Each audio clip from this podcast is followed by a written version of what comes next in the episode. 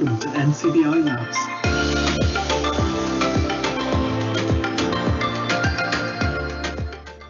So it's good to be back with our 38th NCBI Labs live event. And on today's show, we have a regular team of Dunn, Sean Doran, J.D. Corcoran, and myself, Jude Maher, here to talk about the technology that can make a difference to you. One of the pieces of technology we've spoken about in the past, of course, is the Seeing AI app.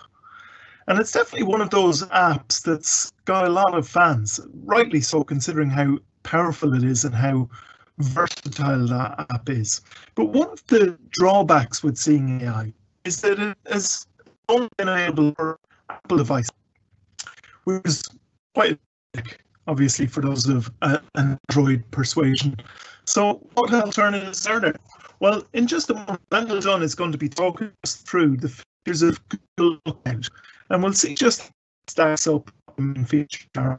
Look forward to that in just a few moments. Of course, for questions on Google Lookout, you can get in touch with us throughout the show on labs at ncbi.ie using the question panel uh, connected through Microsoft Teams. A bit later on, though, we're going to be continuing our series of Meet the Team interviews as well. And uh, this week, we're going to talk about NCBI's advocacy and communications. And we'll find out a bit about our involved in her role.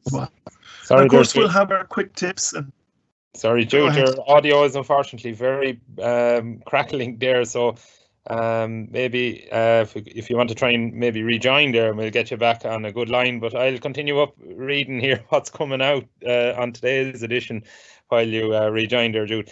Um, Perfect. obviously, myself uh, will be looking at the Google Lookout app.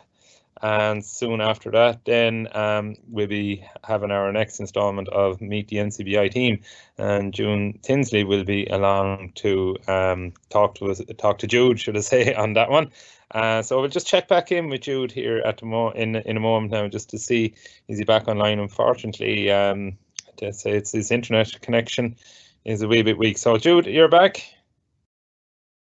Yeah, let's hope that that's a little bit better. How does that sound? sounds a lot better, Jude. Great to have you back in full full steam. changed network as well while I was at it. So hopefully, hopefully that'll keep us going for the for the show. Very good. So you you've gone through what the, the show entails anyway. We're talking to June Tinsley a little bit later on as well in, in the show. So we look forward to that as well. And of course, any questions or comments, you can uh, use labs at ncbi.ie at any point through the show or afterwards if you if you want any uh, if you want to give any feedback afterwards as well or you can use the question panel on the right hand side if you're connecting through Microsoft Teams. Very good. So hopefully uh, we'll be able to keep going without any further technical hitches, but uh, we're, we're going to get Daniel back on actually to join us uh, talking about Google Lookout. How are you getting on, Daniel? Ah, very good, uh, Jude. Thanks very much. Um, yeah, the, the Google Lookout. Um, I've put together a little a little piece there today, which um, Sean will queue up now shortly. Um, just going through the app. Uh, I've, I've put in, you know, how to find it on the Google Play Store, how to download it, uh, how to install it, and to use the uh, the various um, functions of it.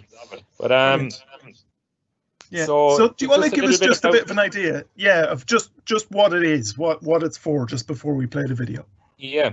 So basically, what the app does is is quite similar in what the Seeing AI does for the uh, iPhone user. Like it takes advantages of the camera, uh, you know, to scan, uh, you know, to scan pages, banknotes, um, objects, and describe them back as best as possible to the user. So there's five kind of main modes, not too dissimilar to uh, Seeing AI. They have a few more um, so you have the food labels mode where it'll uh, quickly identify packaged food um, by it, it doesn't have to look for the barcode, but if it does find a barcode, it will um, it'll definitely it'll definitely give a better readout of what the product is, but it can identify it from the packaging. It can read a whole page of text with the documents mode, so quite similar to your documents mode on the Seeing AI. It'll alert you whether you should move left, move right, up, down, or closer or further out take a snapshot of that document and, and look Lookout will bring back that text onto the screen.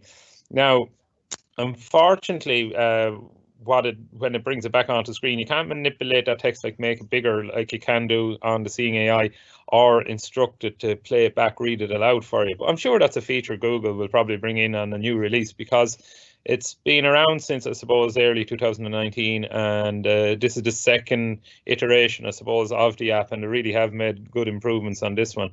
Again, uh, just like short text on the um, on the Seeing AI, you have a you have just a plain text mode on the lookout, and it'll quickly skim for the text, uh, and anything that sees it, read it aloud.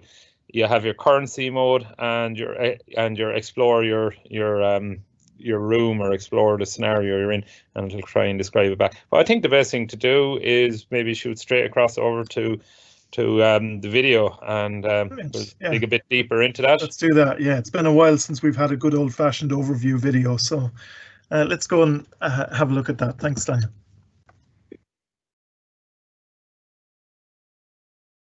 So today we are going to take a look at the Google Lookout app here on the NCBI Labs live event. So I'm going to first of all access the Play Store to install the app. Google search. Google search. Voice search. Play Store. And I double tap on that to open it. Place for you. Selected. For you. Heading. Out of pager. Play Store. Showing items 1 to 5 of 6. Double tap to activate. Showing items 1 to 3 of 14. So I'm going to go for my search bar now and we're Search for apps and games. we're going to Double tap to activate. Type in Google Lookout. Search for apps and games. Edit box. G. G. O. O. O. V. G. G. L. L. E. E. Space. Google. Showing items 1. L. L. Showing O. O. Show O. Okay, Showing items 1 to 8 of 8. so now I have Lookout by Google in my suggested uh, results. So I'm going to select that. Google look Lookout by Google. Details for app. Lookout by Google. Keyboard hidden. Keyboard hidden. Showing items 1 to 8 of 16. And now I'm going to navigate down to the install button Content rating P. Install button. and I'll Double tap to activate. double tap on that. Showing items 1 to 6 of 15. Lookout by Google. Lookout by Google. And depending on the speed of your internet, um, that should download rather quick and install. Samsung Galaxy Watch disconnected from your phone. Okay, sounds like my Galaxy Watch has just run out of battery there, so we got a notification while that was installing. But we'll ignore that, we'll continue on. And it takes a couple of moments to install this app, uh, Lookout by Google, and a few moments more then just to install the app. And we shall open it then and take a look at the features. Battery power 15% charge your phone or tap here to turn on power saving mode. Okay, so after installing, then we can go for the open Ads. button. Suggest open button. Um, Double tap to activate. we'll double tap on that to activate that. Lookout onboarding 1 of 3. Welcome to Lookout. So after installing it, we're brought to the onboarding screen, just three sections on this screen. So uh, we got our welcome to Lookout and we'll listen to what it says next. Before you begin, choose next to learn how your data is used and review tips for getting the most out of Lookout. So just a couple of technical warnings. Next button. Double Lookout onboarding 2 of 3. Your data.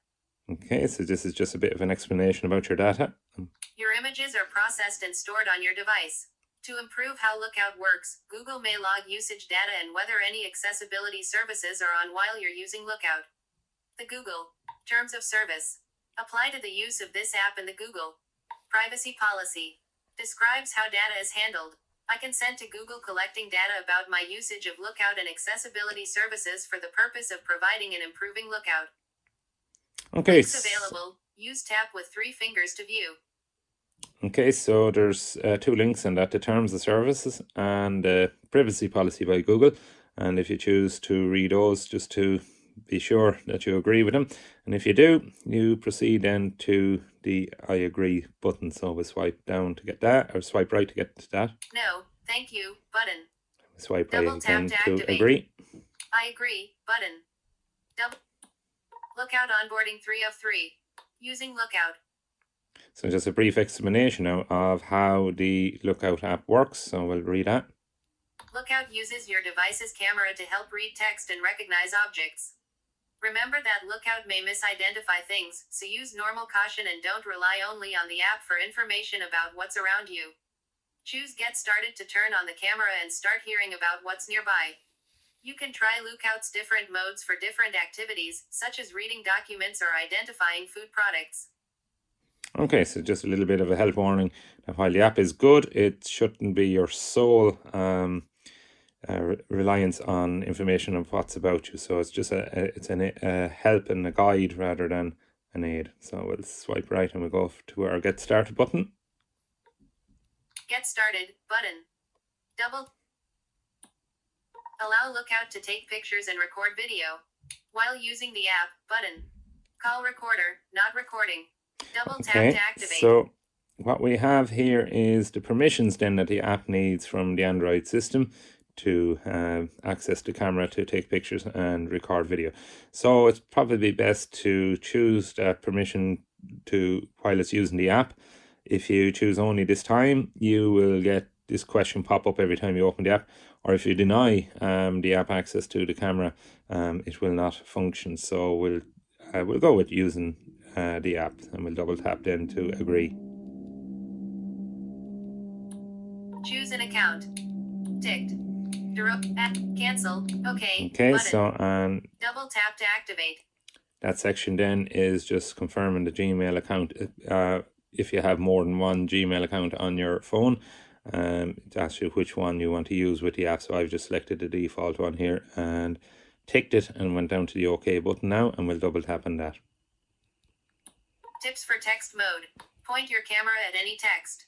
If the text isn't read clearly, try rotating the device between landscape and portrait modes, or moving the text closer or farther away.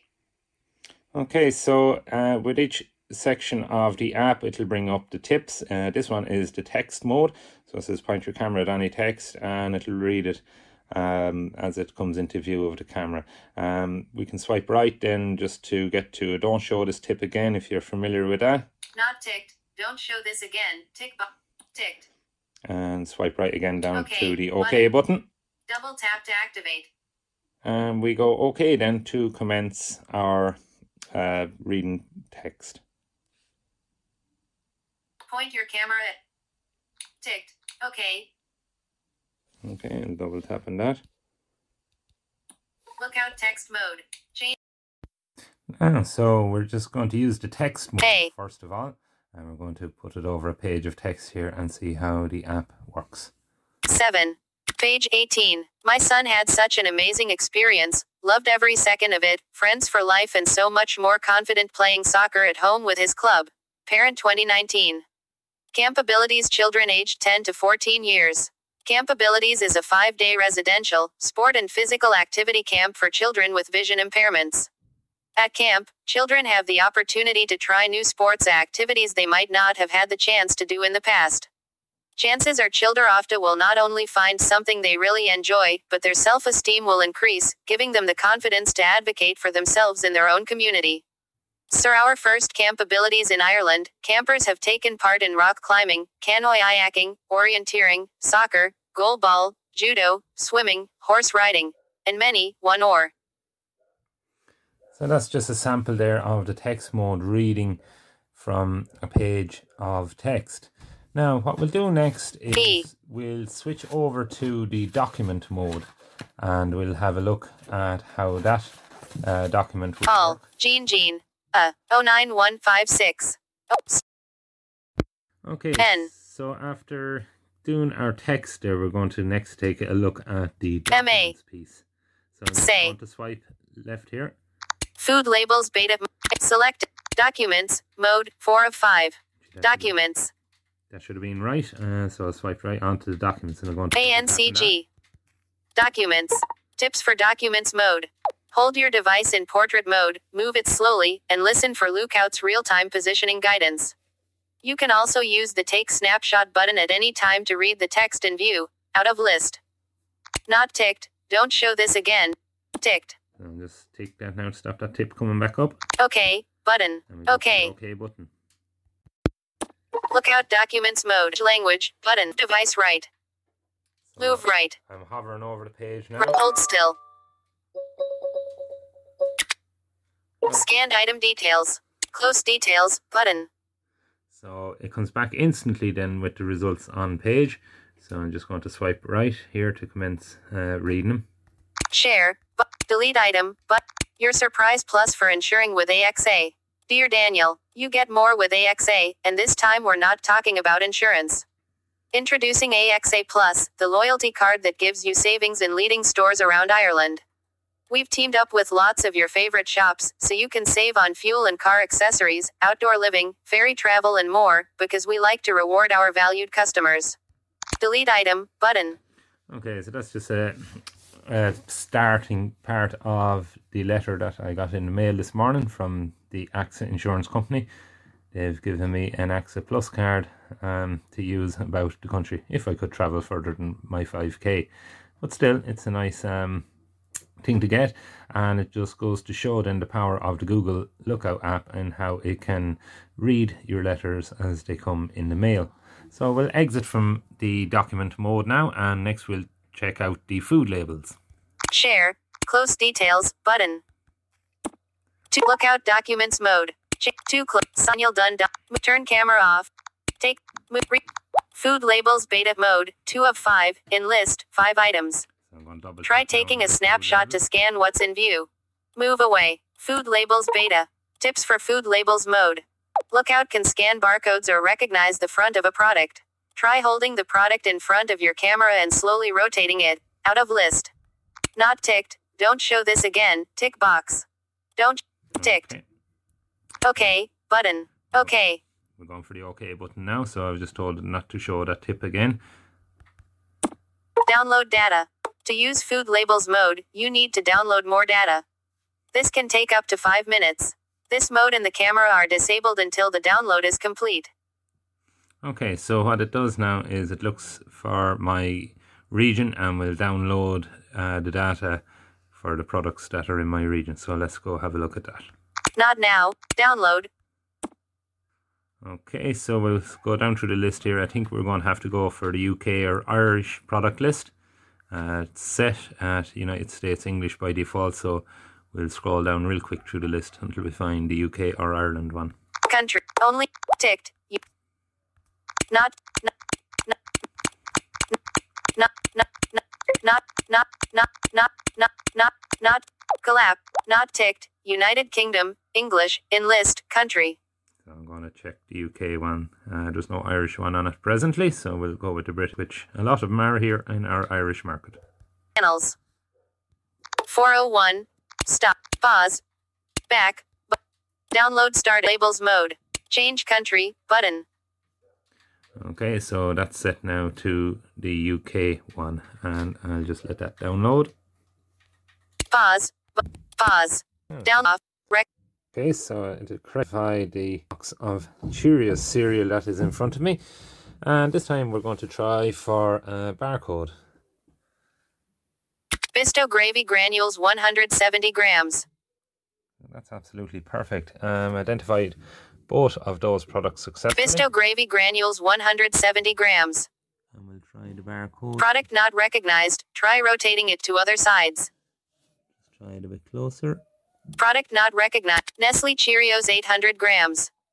Ah, so off the barcode, it gave, Bisto gravy granules 170 grams. it gave us a better uh, outcome. Product not recognized. Try rotating it to other sides. No Next- product in view. Next, we're going to try the currency. No product. Text. Mode. Select. Text. No document. Currency. Mode. 5 of 5. So No product in view. We'll try this one. Currency. Tips for currency mode. Aim your camera at one banknote at a time. Lookout only works with some currencies at this time and does not recognize coins. Out of list.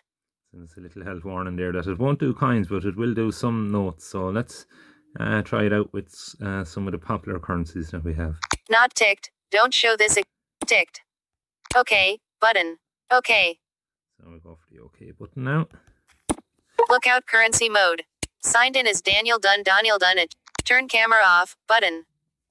Going to grab uh, some notes here. And 20 US dollars. nope, incorrect. We have 20 euros. So um, they currently don't have the euros supported, but let's try uh, some American currency. I'm lucky enough to have. 20 US dollars. and it has correctly identified the US dollar. So that is quite good. Uh, just unfortunate, I suppose, for us at the moment that the euro is not supported, but perhaps it's something that Google will add in the near future, as this app is only quite recent. Stop. Button. Pause.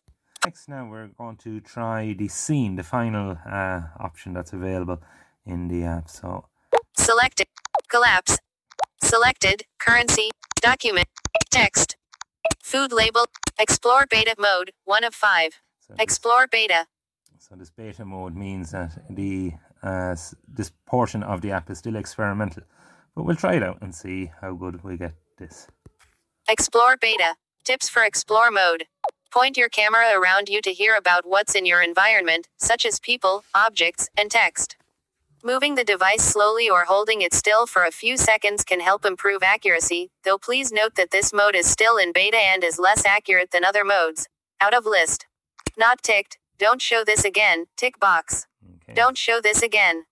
Ticked. Okay. Button. Okay. The OK button now. Lookout Explore mode. Change language. Button. Computer keyboard. Computer keyboard with text. JXCV. Computer keyboard with text. 2NCBI. Working for people TCD SOSTO. Perfect. So that has successfully identified a personal computer that I have there, and it actually started to try and read out some of the lettering from the keys.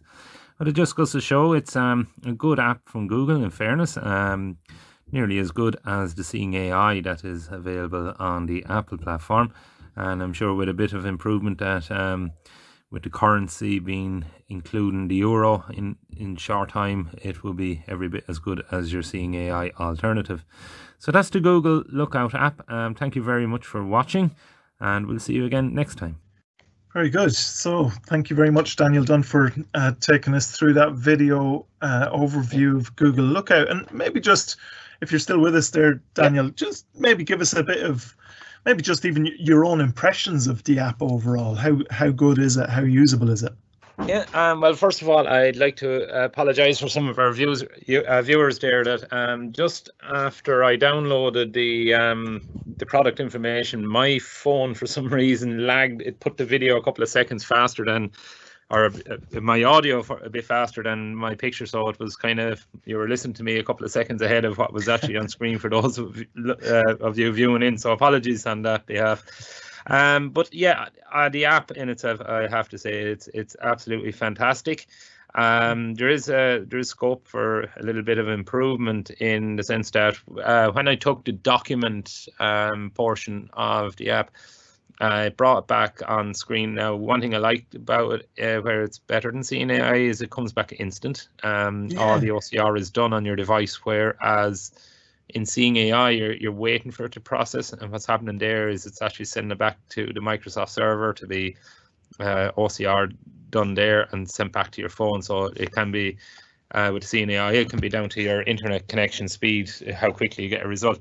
But with a Google Lookout, it's bang, it's straight back, it's Yeah. instant. Um, Yeah, so that's, interesting, actually. Yeah, yeah, because if you were having kind of gremlins like we've been having with uh, with the internet, um, Yeah. with seeing AI, that'd hold it up. But I did notice uh, when I was playing around with it a little bit myself, it's it's extremely fast on the Mm. on the uh, Google Lookout, and so that you're saying that's that's basically because it's it's just being done on on the device. Yeah, it is the the conversion from from the image to the text is being done in the device. So that that really really um, ha, you know would help out somebody who might be living in kind of maybe a rural area with poor internet connection, Yeah. or doesn't have um doesn't have mobile data or something like that. Um, so yeah, definitely, yeah, you have you have the result back straight away. One thing that does um uh, fall behind then on that aspect of it when compared to seeing AI is you can't increase the size of the font on screen. So Mhm. you would probably have to bring in your um, select to speak. You know, if you're a low vision user, like the text could be too small on screen for you to to read back. Um, so what, what you probably have to do then is use select to speak to highlight all that text and read it out Yeah. um, in audio mode. So that is a drawback. Um, I would like to see, you know, what Seeing AI has. You have the, you know, the big A and the small A that you can toggle the size of the text on screen, and it it uh, does word wrapping and all that, and and keeps it flowing Yeah, nicely on the screen. I Yeah. but I think look, that's that's um that's something that I think Google will probably come around to addressing at some stage. As I said, the, the app is you know coming up on two years old um, to constantly developing these things. So hopefully you'll um, get these features added. And then again, it's down to I suppose um, us as as the community who really use these apps to give them the feedback. Um, you know, get on their case and be dropping them emails. Yeah. Um, and sorry, just while I noticed there, there's a question after coming Yeah. in. Um, Yeah. just just I'll address that. Would you have to have a high spec phone for this app? Uh, the requirements are that your phone has a minimum of two gigs of RAM and it's running Android version six or later. So that kind of covers a good proportion of the phones that are out there. Um, you know, so it's a, there's plenty of phones now, you know, with four gigs, three gigs, four gigs, and even six and higher.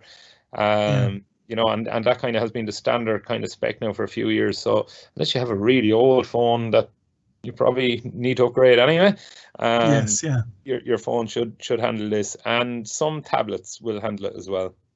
Very So- good. Yeah. Mhm. So over, overall, it's, it seems a, a very good uh, alternative to the Seeing AI app if you happen to be an Android user. It seems to have Yeah. some of the same kind of difficulties as well. I noticed there with the currency. It uh, it also doesn't do coins. Yeah, doesn't do coins just like its Seeing AI counterpart. However, Seeing AI does do the euros. Yeah. And Yeah. when I when I had 20 euro there and I put the camera onto it, it told me it was 20 US dollars. I'm sure that's something that that will be added to and sorted out in time to come. Um, you know, and then now I only give one quick sample there at the end of um, you know, doing your scene explorer and I just basically pointed it at my laptop and it read back that it was a laptop and tried to read some of the keys actually as well. Yeah. So, but I have tried I have tried it out with a few other things and it is fairly detailed as well. yeah. uh, yeah. It Yeah, it's very good actually. I was testing that a, a little bit earlier on, and uh, it, it did get it got most things right, um, Mhm. which was quite surprising. It did. Uh, I did notice with one or two things, it gave a very uh, a, a kind of political a pol- politician's answer. Let's say it, it decided instead of telling me what the furniture was, it just said furniture. yeah. which is a great answer. yeah. Yeah, It, it was it was never going to be wrong anyway.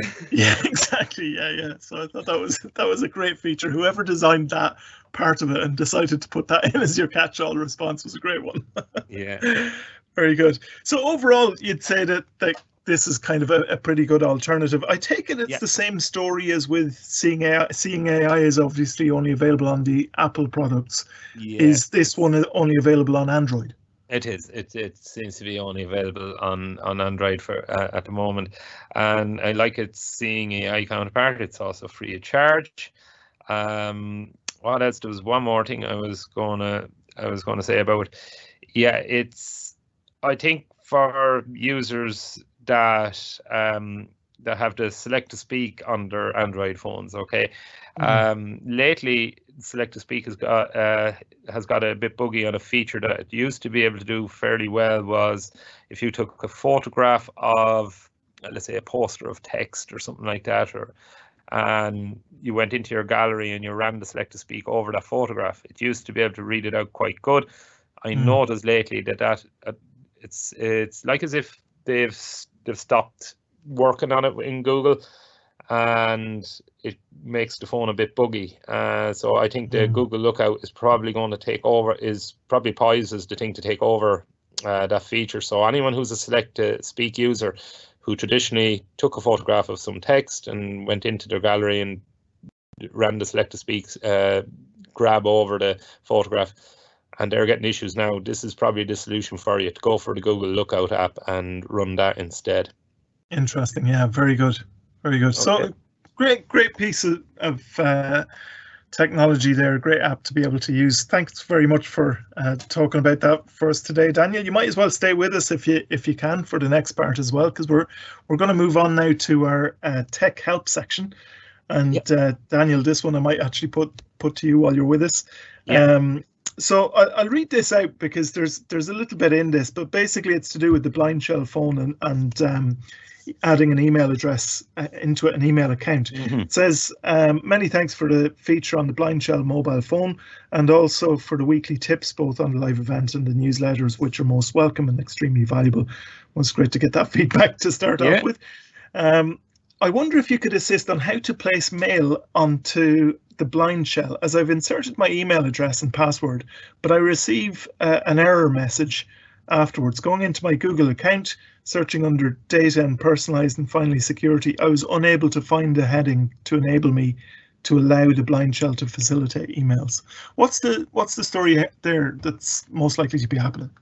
Okay, so yeah, there's um changes in Google there over the last couple of years. Google as your provider of Gmail, and it basically improved the security, um, you know, surrounding Google accounts and Gmail. You know, they've made it very, very secure.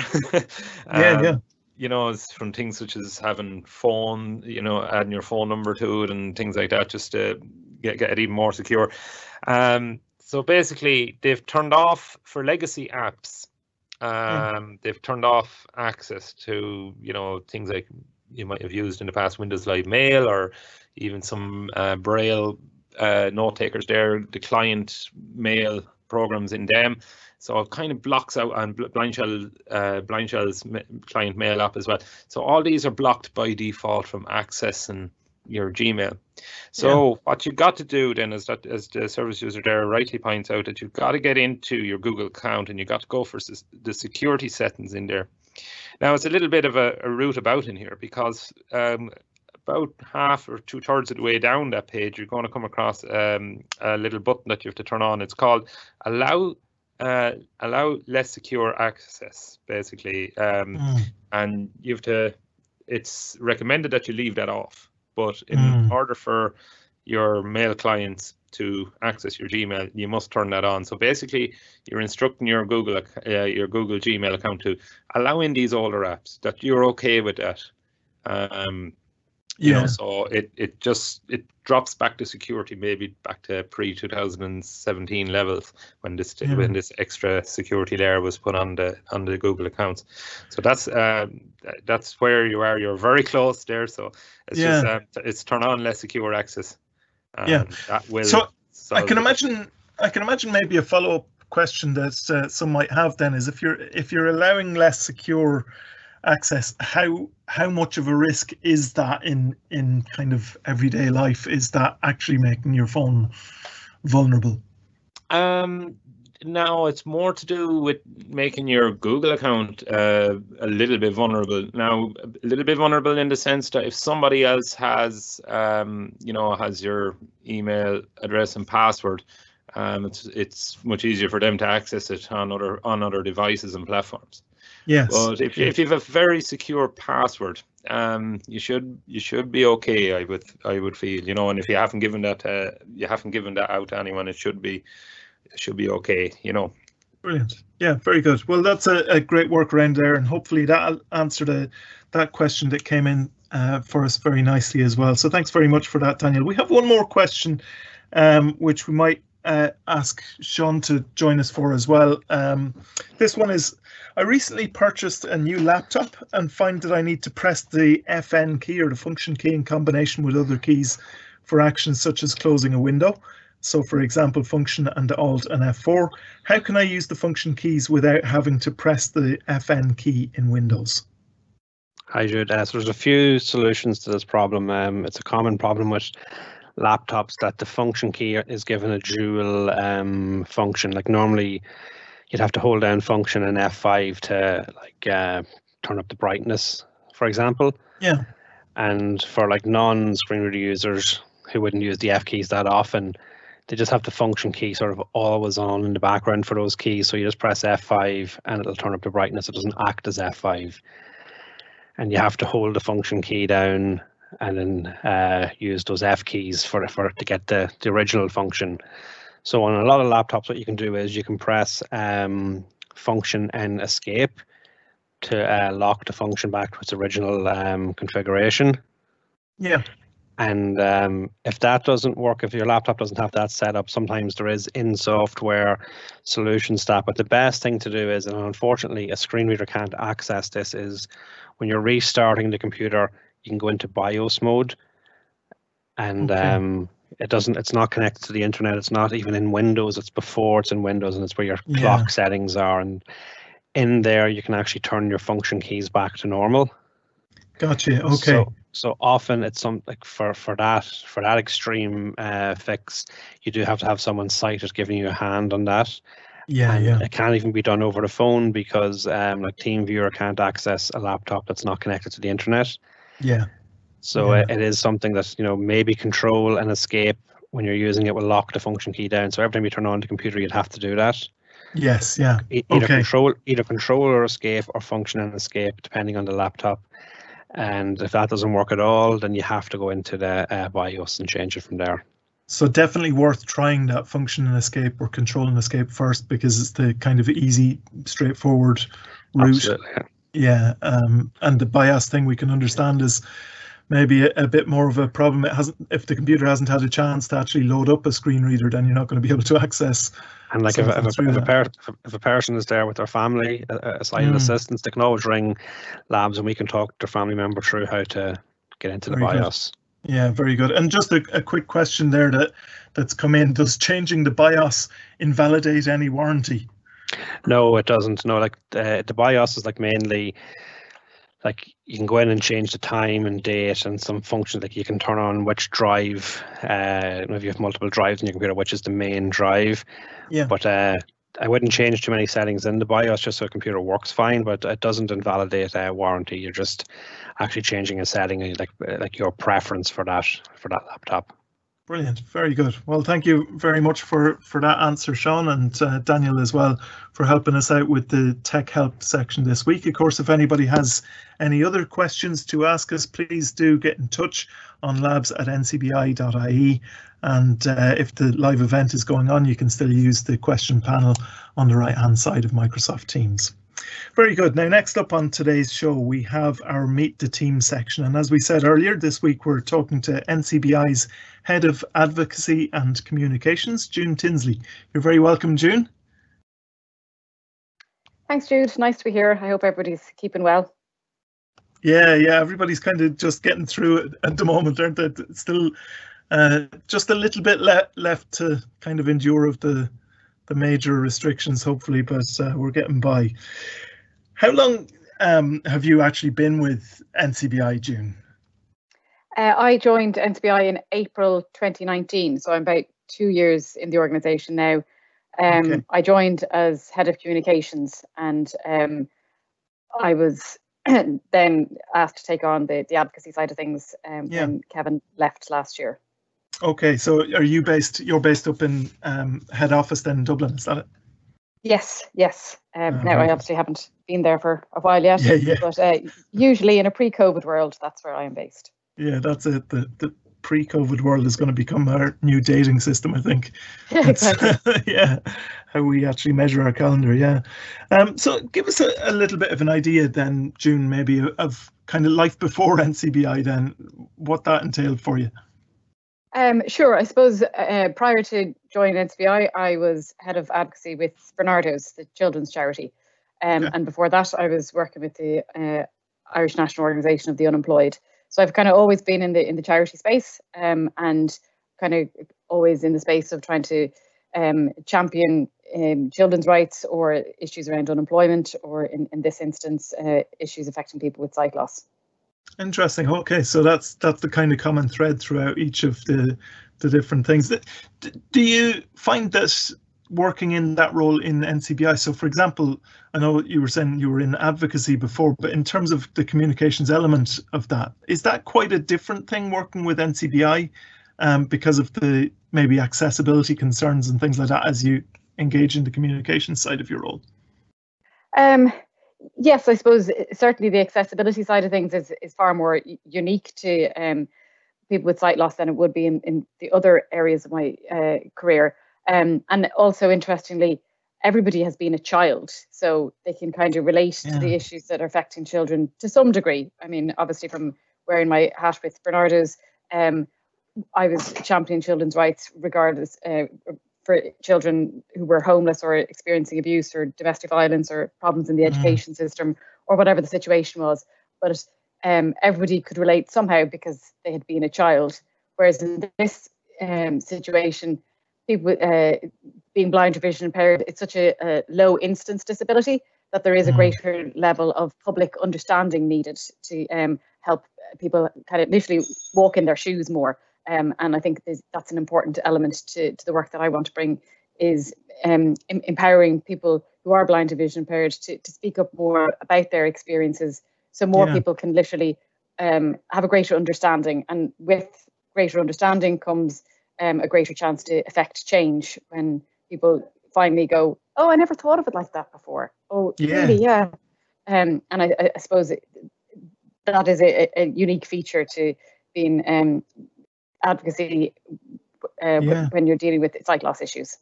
Yeah, yeah, that that's actually a really interesting perspective as well to see that that contrast there. So, how how do you kind of go about addressing that? Usually, you were saying there about kind of bringing uh, people on board to maybe give their experience. Is that the is that often the most powerful way of helping somebody to to grasp what this actually involves? Um, very much so. I suppose it's it's trying to um, essentially educate and normalize uh, the, the mm. issues people face uh, when they are blind or vision impaired. Um, and in the in the last couple of um, since lockdown, one of the elements that I've been doing is kind of different podcasts, and the feedback yeah. I've been getting has been really positive because it's chatting to people about different aspects of their lives, different passions that they have, um, and how they've had to either ad- adapt their life because now they are living with a vision impairment, or they've had a vision impairment all their life and they don't know any different, um, and have just uh, embraced their normal.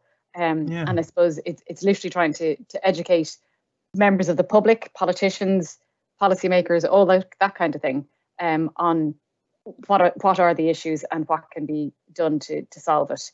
Um, mm. I think COVID has certainly presented an opportunity to increase awareness because um, COVID has brought such unique challenges to people with sight loss because um, their tactile world has been compromised and touching surfaces now brings added risks. And I suppose mm. as we are all trying to um, adapt with social distancing and all that, I think it's been important for me, from a communications point of view, just to, to highlight the fact that if you're blind or vision impaired, um, people are unable to see the signage on the floor. They're unable to see the new traffic light system in shops or where the queue starts and things like that.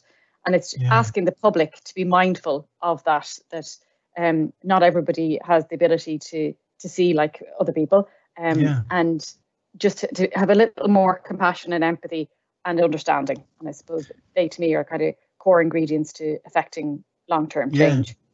I'd imagine that was quite a, a, challenge, particularly towards the start of the pandemic, when everybody was kind of panicking, panicking as to how they would uh, employ different safety um, mechanisms, if you like, and and different messaging and signage and all that sort of stuff, as they were kind of trying to.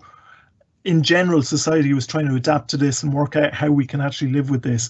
I'd imagine that that was something that was maybe overlooked quite a bit initially. That maybe there was quite a bit of extra work in helping um, people to understand that side of, of things, the sight loss side of things.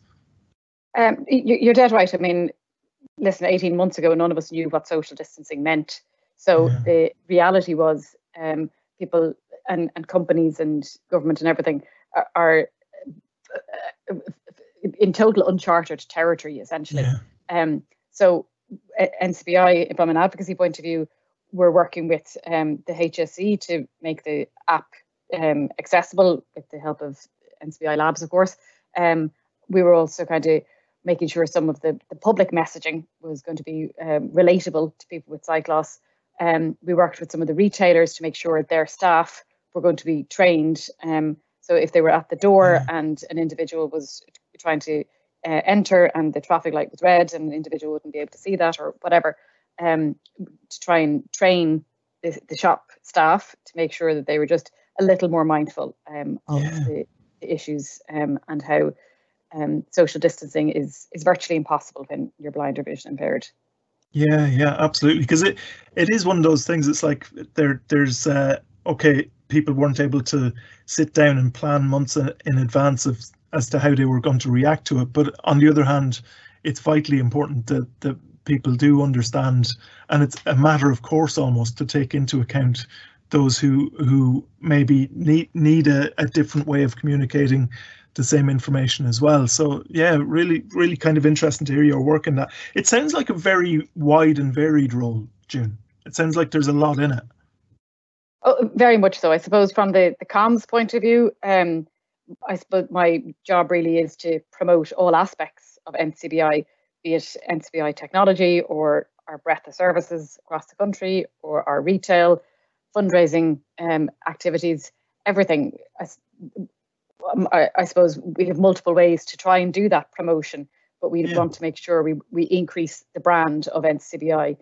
Um, and I suppose if, that's the core function of the, the comm side, the core function on the advocacy side is to influence national policy and local service development to be um, more inclusive and accessible to people who are blind or vision impaired.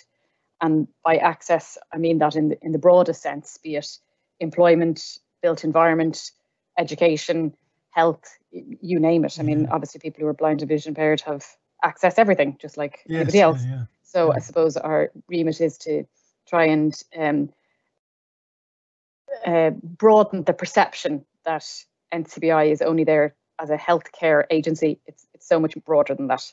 Yeah, yeah, absolutely, yeah, and it's uh, yeah, like you like you say, there's there's quite a lot involved in that. One of the things, just as you mentioned, advocacy, it's kind of um, maybe one of the things that that we've mentioned a few times on the live events in relation to um, maybe technology specifically, but it would have a a broader kind of uh, an impact as well. We, we've often mentioned the idea that you know if you're if you're using a piece of technology for example and you either experience something that works really well or you experience something that doesn't work as well as you expect it to the feedback is something that drives the change. The feedback is is actually vitally important. Uh, what what would you say about that? Is that something that actually works when people get in, involved like that? Is, is their voice heard? Does it does it bring about change? Um, it, it does, and I suppose I would uh, highlight also that t- change can take a very long time. Um, Yeah. but increment incrementally, it can build up to a tipping point where change happens on a, on a bigger scale. Um, but just to give a couple of examples, individuals have come to us kind of saying how um, the ATMs are not accessible, as an example. Mm. Um, and certainly, I know Kevin and some of the, the advocacy team would have liaised with some of the banks to try and get them to um, activate the audio features on ATMs. And um, some some banks have made that transition, some haven't. Um, Yeah. But I suppose it's, it's just a, a case of an, an, example rather of, of how change can come about. yeah Um, I think it's also um, an, another case, and a a gentleman was concerned about um, the accessibility features on on Sky um, and, and Yeah. his platform that he uses to watch TV. Um, and we raised this this issue with Sky, and um, it did lead to a change in that space. And I suppose in the recent past, there have been significant strides to make Mm. audio description more available on um, different platforms, be it Netflix or Sky or whatever. Um, and I suppose those incremental um, feedback that those companies get um, does lead to greater choice of television production then being made for, for audio description. Um, Yeah. And I, the other thing I'd be interested is um, to highlight through the advocacy work, we have literally a, a number of local advocacy network groups scattered across the country. And these groups are made up of um, individuals who, who use NCBI services. Some of them are probably listening to me today. Um, and I was, was put out an invitation to others to, to join these local advocacy groups. Um, admittedly, they're meeting online at the minute due to Mhm. COVID, but the hope is to return them back to a kind of a face-to-face platform. Um, and the purpose of those local advocacy networks is to essentially um, mobilize that local collective voice, let them identify a, a core issue that's happening in their locality, um, and support them to try and make that change. If, for example, it's an issue around um, an access access across a busy road um, Yeah. and the, the lack of audible lights or something like that, um, that we would work with that group to try and identify who the the decision makers are in that space and then assist them to try and um, put together a bit of a campaign to make the, the local authority a change in that area. Um, we're also kind of encouraging local advocates to kind of come together and support some of the um, NCBI's national advocacy campaigns in the areas of employment or in the Yeah. areas of um, greater uh, to trying to tackle waiting lists, those kind of bigger picture issues, but nonetheless are relevant to people who are uh, blind and vision impaired. So Yeah. uh, certainly, if anybody is interested in joining our local advocacy networks, feel free to, to do so by emailing campaigns at ncbi.ie. Very good, brilliant. Yeah, so it sounds like there's a, a few kind of different projects and things like that that you're you're already working on at the moment. I suppose the the idea is always that there's an eye on on the future. There's a quite a big eye on the future as to where we can get to, as opposed to just where we are at the moment. So, a lot of these projects will be kind of designed to help us get there as well, I guess. Yes, and I suppose we are uh, our end goal is of course to affect change at a, a national level, um, and that means influencing all the different government departments, all the politicians that go with it. Um, now, politicians, as you know, come and go, but we still need to leverage what their primary policies are at the minute to make them as best as possible, so that um, the Yeah. next round of politicians that come in will continue with that policy and system and make it better and make it better. Um, and I suppose that's why we do want to try and future proof things, um, even though the political system is very, um, I suppose, short term in lens because the governments change. Mm. But we do want to kind of um, put forward solutions that are um, doable and relatable and will ensure that it'll um, result in a better service or a better outcome for people who are blind and vision impaired. Brilliant, very good. Well, on, on that note, I think that's a good point to conclude the interview on because I think that that really does kind of round up what what the service is all about. We really appreciate you joining us today, June. I appreciate you're very busy at the moment, so thanks for joining us on the show today. No problems. And thanks very much. And as I said, if, genuinely, if anybody is interested in joining the local advocacy networks, um, they're presently based in uh, Cork, Limerick, Wexford, Dublin, Louth, Meath, um, and it- more more information can be got uh, by emailing us at campaigns dot uh, campaigns at ncbi.ie. Brilliant, very good. And of course, for anybody wanting to listen back to that interview as well, this interview will be on YouTube, so you'll be able to get this uh, information again. Thank you very much, June. Appreciate that. No problems. Chat to you soon. Bye bye. Bye now. So that was uh, June Tinsley, NCBI's head of advocacy and communications, and some interesting things going on there that June was able to to tell us about. So we're nearly finished the show this week. We've just uh, got a little bit of time to go through our quick tips for the week. Uh, Sean, we spoke about the updates to Talkback recently on on uh, one of our live events. Can you tell us just a little bit more about uh, one of the features of of uh, Talkback? I just wanted to go through the kind of well, what iOS called a rotor. Um, TalkBack now has a similar way of accessing that information. While in the past, with TalkBack, you had to swipe up or down to change the selection type. So it was it would always be on default. you'd swipe up until you got to headings, and then when you swipe left or right, that would go through the headings in the past. Then you'd have to swipe back up until you found default to navigate normally again. So it was a bit more cumbersome than using VoiceOver. Yeah. So recently, Android have added something similar to the rotor, which means that you know swiping up or down will give you those commands. So currently now on the new version of TalkBack, if you are on a web page, for example, and you're swiping from left to right as normal, and that you know that's akin to tabbing and shift tabbing.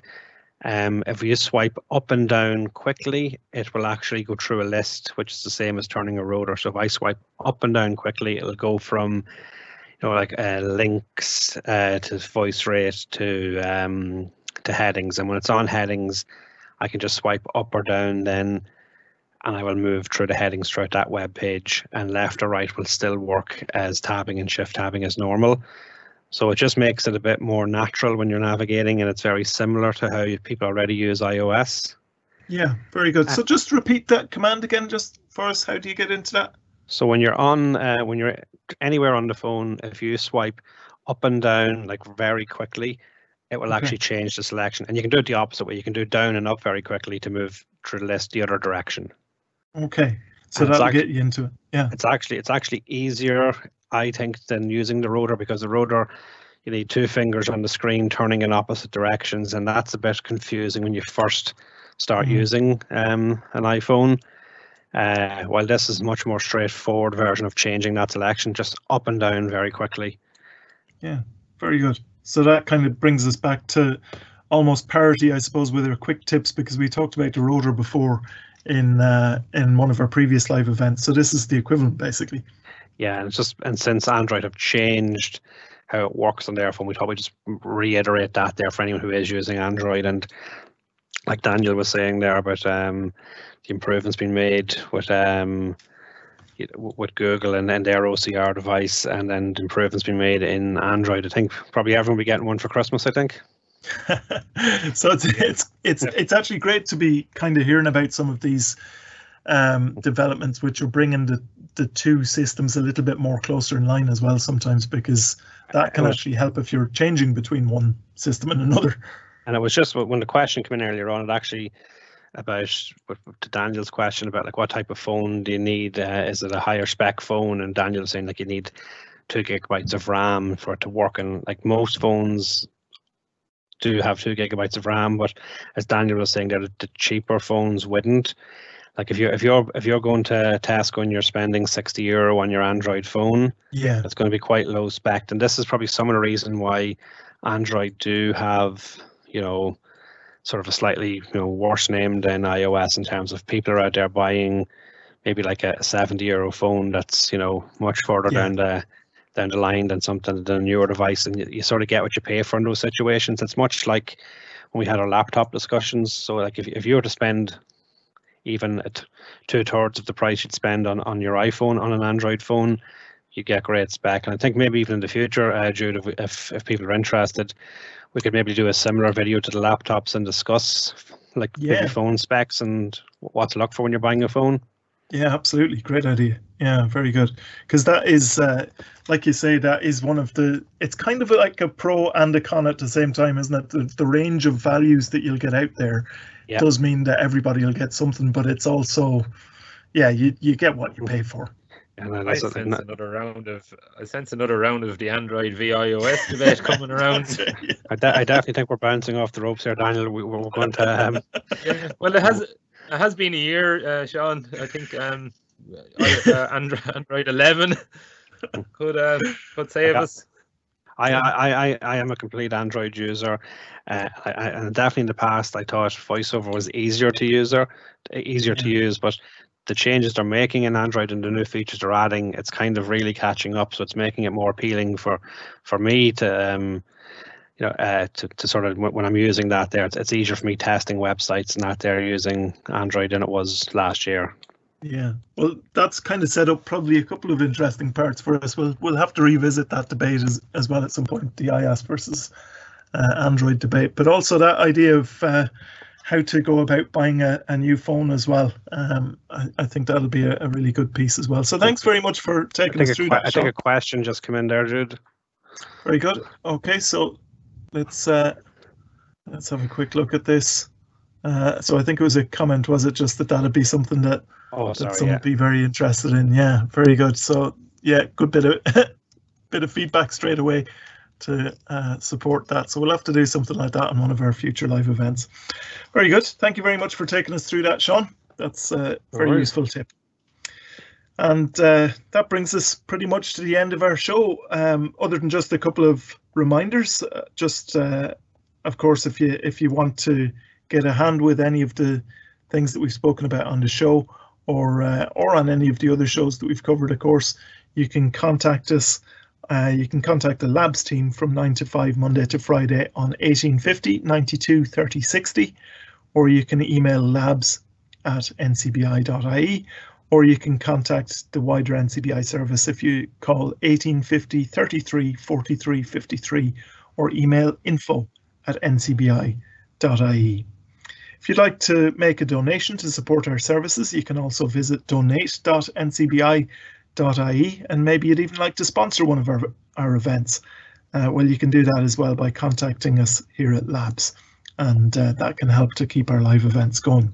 Now, what's coming up? Well, just to, to mention before we uh, conclude today, in a couple of weeks' time, we have the, the bank holiday, obviously, at the start of April. So on April 6th, we won't be joining you for a live event. So just uh, if you want to take note of that, we won't be with you on April 6th, but we do have a show in the meantime on March 30th. So we're back next week uh, at the usual time, March March 30th at 2:30 p.m. And uh, coming up on some of our live events uh, that we'll be talking about in in the next few live events, we're going to be talking about accessible app development, uh, what goes into that, what sort of considerations are in there, and how how the process goes.